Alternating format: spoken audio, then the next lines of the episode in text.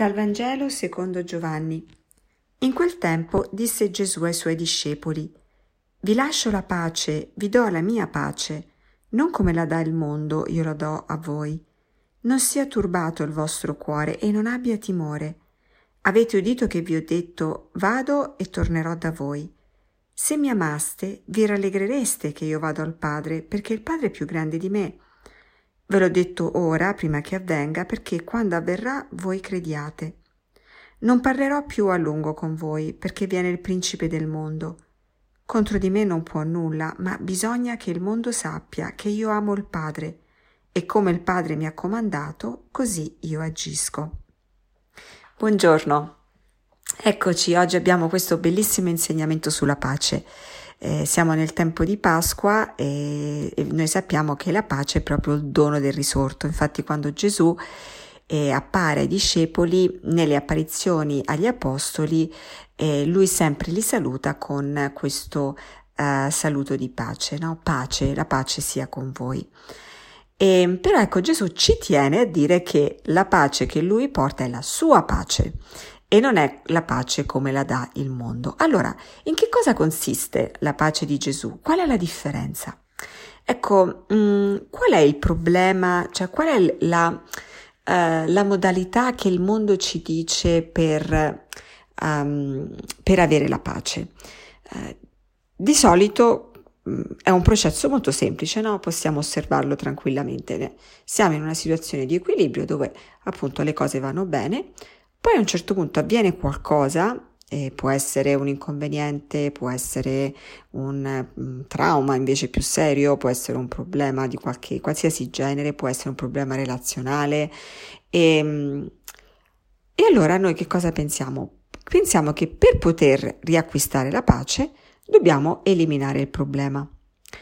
E questo succede spesso anche con le relazioni, no? Se ci pensiamo, quando magari una persona ci ha fatto un'offesa o ci ha trattato male o eh, abbiamo un problema serio con questa persona, che cosa tendiamo a fare? Per ritrovare la pace e tendiamo a eliminare quella persona, cioè a metterla un po' da parte, a um, proteggerci e non entrare più tanto in relazione con quella persona. E chiaramente da un certo punto di vista, soprattutto se ci sono casi di abusi, o ca- eh, è comprensibile che noi facciamo così. E anche per riacquistare appunto la pace interiore è anche comprensibile un pochino, no? che ci distacchiamo un po'. Ma non che chiudiamo la porta, non che diciamo questa persona non c'è più nella mia vita, no? Per, pensando che in quella maniera lì noi riacquistiamo la pace e quindi pensando che eliminando il problema e, o la causa del problema, ecco, noi ritroviamo la pace. Quella è una finta pace, la pace che dà il mondo. La pace vera, quella che porta Gesù, è una pace interiore che non viene dal fatto che noi abbiamo eliminato il problema, ma dal fatto che il problema lo vediamo da un altro punto di vista e non ci turba più e non è più un problema.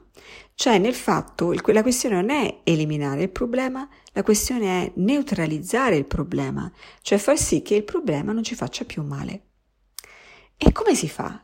Eh, io penso che tanti di noi hanno, hanno nella vita no, fatto esperienza di questo miracolo.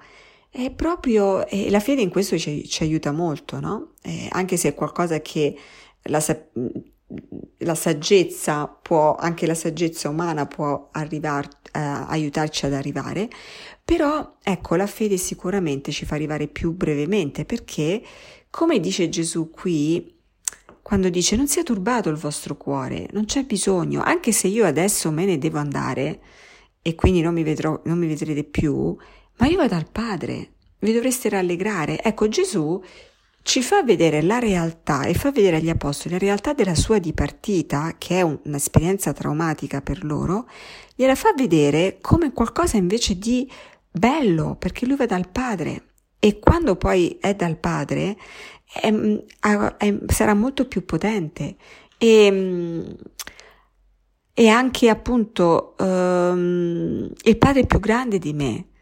Uh, poi continuerà a dire il principe del mondo non, non può nulla contro di me.